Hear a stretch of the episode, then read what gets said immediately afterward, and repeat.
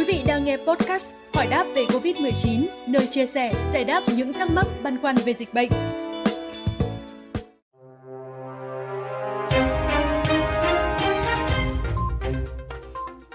Thưa quý vị, biến chứng sơ phổi hậu Covid là một tình trạng bệnh thường gặp.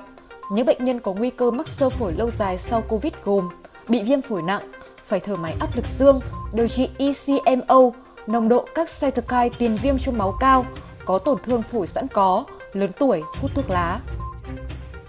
Sơ phổi hậu Covid là tình trạng nhu mô phổi bị phá hủy trong giai đoạn cấp tính, sẽ không thể phục hồi trạng thái nhu mô phổi bình thường và thay bằng những mô sơ, đặc biệt ở những bệnh nhân bị viêm phổi nặng và suy hô hấp cấp tính.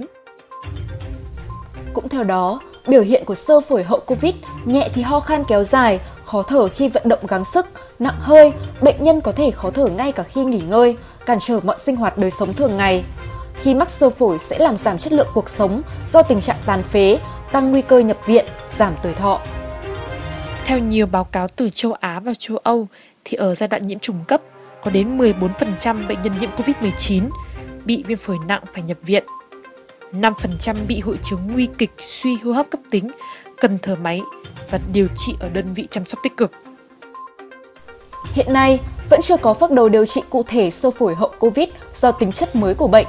Tuy nhiên, nhiều ý kiến chuyên gia cũng như nhiều thử nghiệm lâm sàng cũng đã được tiến hành, cho thấy rằng sơ phổi hậu Covid có thể được cải thiện ở những bệnh nhân dùng các thuốc kháng viêm, ức chế miễn dịch lâu.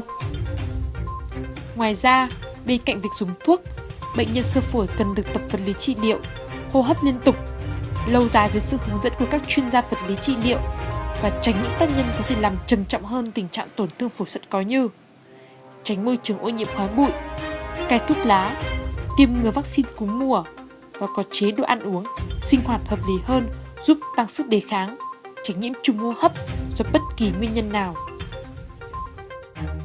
Ở giai đoạn hậu Covid, bệnh nhân bị sơ phổi cần được khám sàng lọc, tiếp cận chẩn đoán và điều trị toàn diện, tích cực, tuân thủ phác đồ điều trị bao gồm cả điều trị thuốc, điều chỉnh lối sống lẫn tập phục hồi chức năng. Lưu ý, việc điều trị sơ phổi COVID có thể kéo dài nhiều tháng, nhiều năm tùy diễn tiến bệnh. Do đó, việc kiên trì tuân thủ điều trị và tái khám đóng vai trò quan trọng. Thông tin vừa rồi đã khép lại chương trình ngày hôm nay. Xin chào và hẹn gặp lại.